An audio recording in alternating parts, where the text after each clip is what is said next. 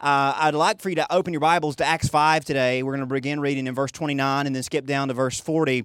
Um, this is a message that um, has been in the works and been in my heart for about six years now.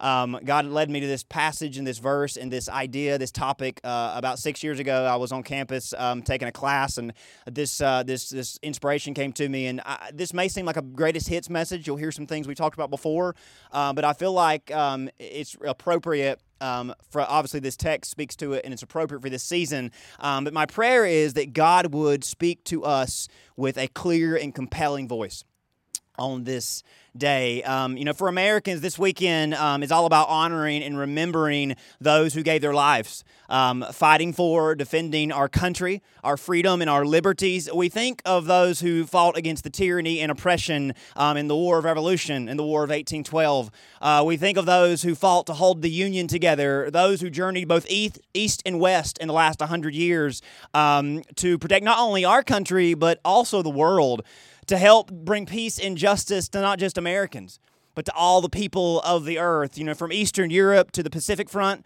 uh, from the Middle East to Northern Africa, hundreds of thousands of men and women have given their lives for America. And beyond that, for what America stands for, for what America represents. It has long been an American conviction uh, to believe that what is standard here, what is normal here, should be normal everywhere, should be the standard everywhere. But that isn't the case, isn't it? You see, from the very beginning, our country has been founded on a very specific idea. Many are quick to assume that that idea is freedom, and yes, that is core to who we are, but it's actually a byproduct of who we are and the actual backbone and the heart of America. The true American spirit that drove us into World War II and afterwards kept us involved in foreign affairs because the American spirit is one of obligation, one of responsibility. The reason we have freedom, the reason we advocate for freedom for all people is because of the heart and within the spirit of our country. Our pathology has always been this idea of value, that the individual, that all individuals are endowed from their Creator with certain unalienable rights. But we often rush, rush past what that truly means that everyone is valuable to God. Every life is sacred, that every creature created by God for His glory and has a life that has a precious meaning and purpose. Yes, we are free, but more than that, we are bound to one another, responsible even to advocate and defend and die for if duty calls. The late and great John McCain articulated the true essence of America in a speech that he gave three years ago before his health began to decline. All that our country had more like him, full of dignity and grace, who always extended it, even when it would have been easier to take a lower and dirtier road. Listen how McCain captured the spirit and duty of America, one true to its original vision, but also that's aware that while we may be free, it's still an aberration in light of the rest of the world's condition that we cannot ignore. McCain said, From the ashes of the most awful calamity in human history was born what we call the West, a new and different and better kind of world order, one based not on blood or soil or nationalism or spheres of influence or conquest of the weak by the strong but rather on universal values rule of law, open commerce, and respect for the national sovereignty and independence. Indeed, the entire idea of the West is that it is open to any person or any nation that honors and upholds these values. He spoke of how America has an obligation to be a beacon of hope because the value we ascribe to people should be extended to all people. Of course, this idea of human life having value is not, is not only as old as America, it's older than that. The founding fathers of this country set out to build a democracy, a country under God's sovereignty, governed by God's law, His authority, for the good of all people, because they were familiar with the scriptures, inspired even by the scriptures. All throughout the scriptures, we hear from God that above all, human life is sacred and valuable. And we read about the extent that they that God went to to bring salvation to the world because life was meant to be eternal, yet sin clearly changed that plan. The Bible tells us a story um, about how God, through Jesus and His church, set out to bring salvation to the whole world. And that is why we open up to Acts and find a far different church than we may be familiar with in the year 2020, than we may have ever come into contact with. We left off in Acts 5 where the disciples are on trial. Sorry, my iPad is uh, overheating. Um, excuse me.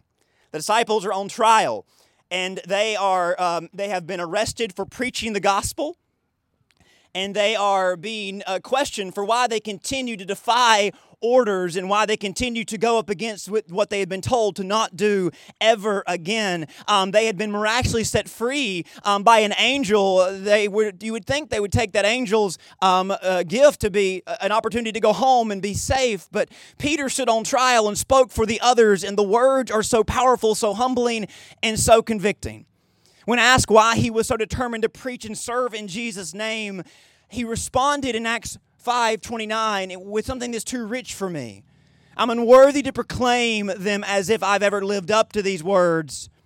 But he says in Acts 5:29, we ought or we must obey God rather than men. The rest of the response is even more uh, overwhelming. Down in verse number 40, the disciples are freed from prison, but they are beaten first. And verse 40 says, They agreed with him and when they had called for the apostles and beaten them, they commanded that they should not speak in the name of Jesus and let them go. So they departed from the presence of the council, rejoicing that they were counted worthy to suffer shame for his or for the name. And daily in the temple and in every house, they did not cease to teach and preach in Jesus' name. While they were compelled out of duty, they gave willingly. While they were driven by responsibility, they suffered with joy. Though they may have been drafted into ministry with a different um, idea in mind, they were delighted to be there, even in the midst of these excruciating circumstances.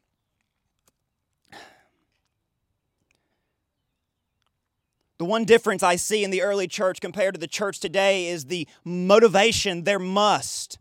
The one thing we learn by looking through their eyes is how differently they saw the world, how different they understood the world. They really did see the world the way Jesus saw the world. They really were motivated by the same thing that Jesus was. Jesus said, I must go to the cross. I must lay my life down. And Peter says, We must go no matter the cost.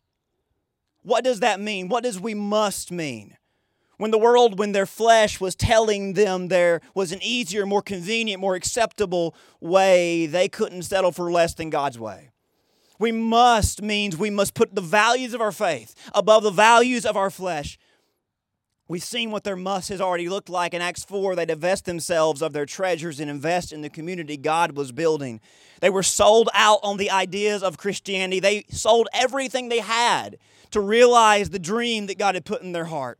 They didn't need these things anymore because they had a greater treasure. They had a greater faith. They had heaven's fire. They took God's stage with a hands up posture. In Acts 5, throughout the book, they risked their lives again and again, not for leisure, mind you, but to proclaim the good news of Jesus wherever He called them to go, doing whatever He asked them to do. They gave up they gave up this word not just to gain heaven for themselves, but to gain people for God's kingdom. In Acts 6 and 7, Stephen and his fellow deacons are set up to be meal distributors against the will of the city, uh, against the church's charity. And when confronted about it, Stephen gave a defense for his faith that cost him his life.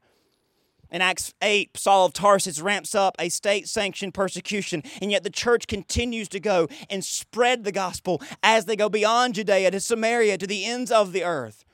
They weren't driven by reckless abandon, but a righteous advocacy, being compelled to show the world that they mattered to God, that their lives had value because they had just witnessed Jesus demonstrate this very idea.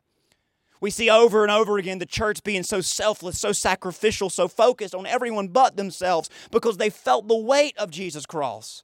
They felt the responsibility of their witness. They felt the weight of their faith. Their knowledge didn't make them feel superior, it made them feel obligated and in debt to those who remained unaware. I got to ask us on this Memorial Day weekend when we are gathered to count our blessings as Americans and as Christians is this the culture of the church today? Is this what defines Christianity today? We often cite Acts as the book the church needs to read to get back to its roots, but we hardly ever are driven to those same selfless lifestyles. The message isn't that the Holy Spirit would come, become our own personal bodyguard or butler, as mainstream religion suggests. In Acts, Christianity is the farthest thing from the means to prosperity, a means to personal gain. In Acts, we find the disciples eschewing and denouncing prosperity and gain, giving up what they had worked for. Not because those things were bad, but because God had given them Jesus Christ and they had something the rest of the world needed and they were willing to do whatever it took to get that good news out. They had found that knowing Jesus was more fulfilling and satisfying that they did whatever it took to enable and further their vision and their mission. They gave and they gave and they gave until they had nothing left. And when it was just their flesh and blood left, they gave that too. That's so humbling and it's so inspiring and compelling to us today. They all had Jesus. He was all they had and He was all they needed. I've said this and I'll continue to say this. This is such an important time for the church in America. The rhetoric of secular culture is as toxic and divisive as ever. There's much arrogance, intolerance, spite. We stand across from each other lecturing one another, but to what end? The church must be different and the church can be different. We can signal to our world that the Spirit who is in us, that rose Jesus from the grave, can be in anyone if we show the world what the early church showed their world. Here we are on Memorial Day weekend, and we should be sobered by the sacrifices given by men and women at the since the dawn of this country. Men and women who, throughout history of our nation, have surrendered their freedom to a greater cause and to a greater call. Even those drafted adopted an attitude of sacrifice, a badge of honor with the weight of con- the country on their back. Church, this is the heart of the Christian faith and message. Jesus said in John 15, Greater love has no one than this, that they would lay their life down for their friends. That's agape love, sacrificial love, volitional love. The love is our must because it was the apostles before us and it was Jesus' must. Think about what Jesus did for us. To a lesser, even his disciples reflected that same love. Jesus laid his life down for us to give us life. He was God in flesh. He had the liberty to do whatever he wanted. He had all the power in the room, but what did he do with it? He was not defined by his power, but he is defined by what he did and who he did it for and who he used it for. The early church had that same power, and the church still has that same power. And what will define us is not the size or strength of our power, but rather what we do with it and who we use it for. John 13 is a text you've heard me preach for years, but only recently has it taken a new light in my heart. John 13, 3 says that Jesus knew he was going to the Father. He knew he had been given all things from the Father. He looked around the room and he saw the enemies of God. He saw the people that would betray and deny him. And yet he took off his outer garment. He wrapped a towel around his waist and he washed the disciples' feet. He served them and then he would go and die for them and for us. Jesus had heaven's liberty to do whatever he wanted, and by all means, that's what he deserved, right? He'd proven his worth, he'd shown his worth, but he chose to use his liberty to love the undeserving, the unwanted, and the unworthy. That's why we are saved today. That's why we have any freedom that we have today because Jesus weighed his options his liberty as God versus his love for us, and he laid his life down and lavished his love on us. And we know the rest of the story. The disciples took this message and this mission of love, and God's love through them won the world to Jesus because Jesus had died for the world. It'd be a shame if someone lived without knowing Him and died without having Him. That was their attitude. Can you imagine your life without Jesus? Take everything away from me and I'll be okay, but without Jesus, I am nothing and can do nothing. So we must love because by love the world can know and we and will know. The closest the world will ever get to God is without knowing God is by being loved by us, by seeing and feeling and experiencing His love through us. That's what drove the New Testament church. That's what changed the ancient world. That's why the West was one. That's why there is a West. The concept of value from birth, the concept of value that is a standard in our country and in our world.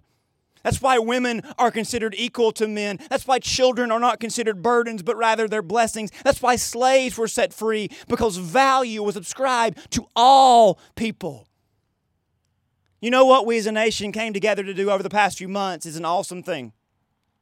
putting the will, the well-being of one another above ourselves. While for certain patience were thin and wits have been tested, may we never forget why we did it. Because the blessing and the joy that comes along with it, it for, is a reward in and of itself, greater than anything that we gave up. Christians, we didn't think twice about doing it because that's what love required of us. The enemy wants us to question why we did it or why we would ever do it again. But come on, we have shown capable of better things. And we continue to have an opportunity to love the world and show the world what's at the heart of our faith. Not power, not liberty, but love. I'm proud of you. I'm proud of our nation. And this season has been an invitation to accept this mentality and this attitude, not as a rare exception, but as a common necessity. In Acts 7, one of the first deacons of the church, Stephen, comes on the scene. He was tapped to wait tables uh, in the meal hall, but he quickly found out he was more than just a door holder and a box folder. He had power and could work many wonders, many like Jesus could do, but Stephen didn't allow his gifts to take him away from his calling. He didn't allow his ability to take away from his responsibility. And the story is so humbling because Stephen could have been famous and rich as a wonder working prophet, but he remained committed to the non-profit cause of loving and serving. Perhaps this is why he was targeted by the enemy. Perhaps this is why he came under special fire and accounted by the same and was accosted by the religious leaders as was Peter. He ended up giving a passionate defense for his faith and the faith, which led to him being condemned and taken to be stoned. Satan was most angry because Stephen embodied what the church was all about, not stuck in one place, but on a mission.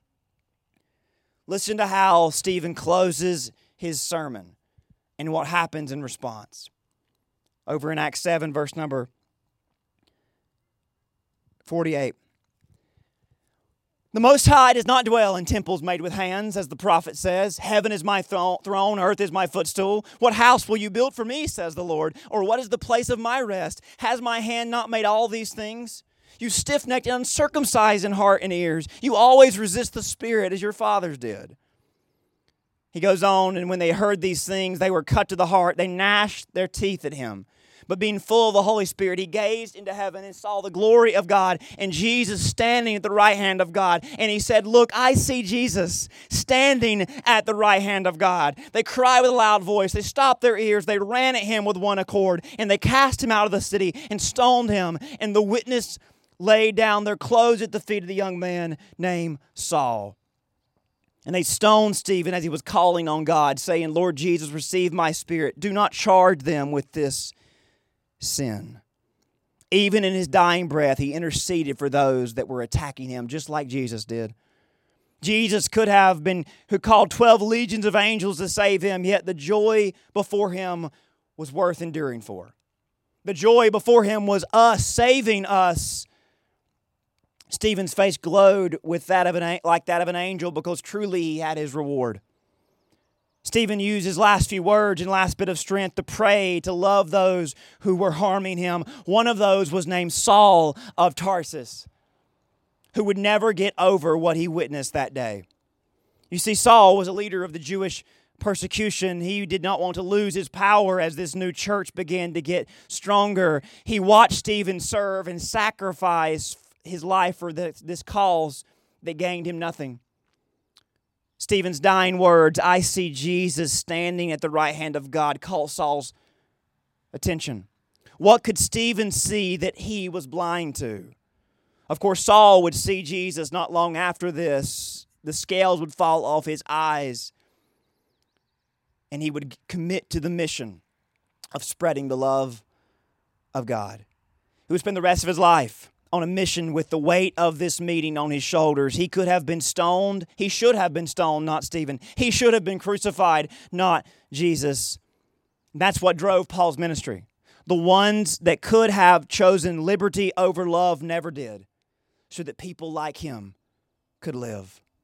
Years later, Paul would write about this very subject in a letter to the Corinthians addressing a matter of liberty versus love regarding some of the people who were offended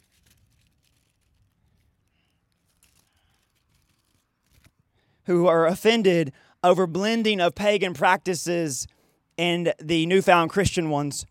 And some took offense by took their offense to be silly. I won't go into it, but in short, there was no harm in what they were doing. They had knowledge that permitted them to do this, but many just couldn't understand it and were actually stumbling because of it. Listen to how Paul addresses this issue so powerfully. And this has been perhaps the most evocative text in my heart over the past few months. Paul goes on in 1 Corinthians 8 concerning things offered to idols, we know that we have knowledge. Knowledge puffs up, but love edifies. He goes on to say, however, there is not in, in everyone that knowledge. For some with consciousness of the idol until now eat it as a thing offered to the idol, and their conscience being weak is defiled. But food is not commended to God, for neither if we eat are we better, or if we do not eat are we the worse. But beware lest somehow this liberty of yours becomes a stumbling block to those who are weak. He goes on to say, If food makes my brother stumble, I will never eat meat again. Can you imagine having that kind of attitude, that kind of response that Paul had? Listen, maybe the world shouldn't be so sensitive or uninformed. Maybe we know, maybe we don't know why they are sensitive and uninformed in some occasions. Usually, sensitivity stems from a wound of some kind. Uh, un- lack of knowledge stems from a lack of opportunity or lack of revelation. The healing and the revelation the world needs is Jesus. And unless we lay our pride down, they may never know him. We all know what liberty allows, but we must ask what does love require? If we don't know what liberty allows, we're always looking for what we have the right to do, but what a difference Christians could make if we were most concerned about what love required, even if it meant laying our liberty down. That is the basis for Christianity in this divisive and hostile time, it would do us all well to consider this. I know for me at least, it's been a very humbling season and has taught me that love should always come before liberty. We know what liberty allows, but we must ask what does love require?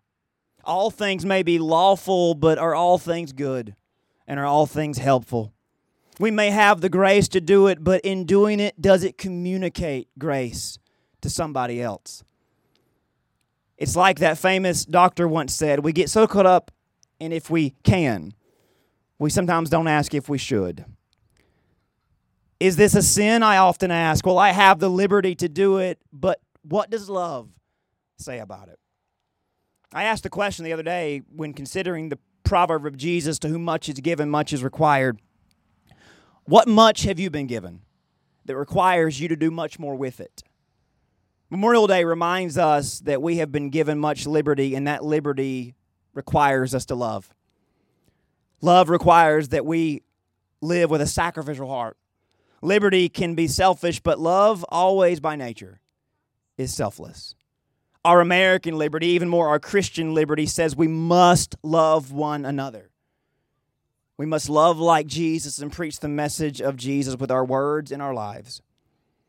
I'd rather err on the side of loving because being loved has proven to change hearts. I know that personally. And by loving, I know personally that there's no greater reward. Take it from Stephen. When we use our liberty to love, we get a rare glimpse into heaven.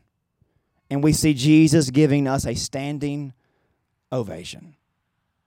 Let me pray for you. Father, thank you so much for this opportunity to proclaim your word. Father, forgive me for the weakness of my flesh, the inability to so clearly communicate what is so important today. That your love for us is greater than we can ever imagine. And Lord, on this holiday where we celebrate our freedom, we honor the sacrifice made by those uh, who loved this country enough to die for it. May we as Christians understand that yes, we have been given freedom, but that freedom calls us to love. Father, I pray you would use this message to inspire all of us to humbly love and serve one another. Because just like the ancients changed their world, we can still change ours. Lord, for it's your honor and your glory that we live for and that we love through all that we do. In Jesus' name we pray. Amen. Thank y'all so much. You know, it's always the highest honor to be able to stand and preach um, any Sunday, but on Sundays like this, where we honor those that died for our country, as a Christian who has give, been given far more than I'll ever be given as an American, but when you combine those two realities, I'm so humbled. And I'm so grateful to be able to stand up here before y'all. Thank you so much for your faithfulness. I pray that God's word would inspire us all to be grateful for our liberty and to love like Jesus has loved us, because that's what can change the world.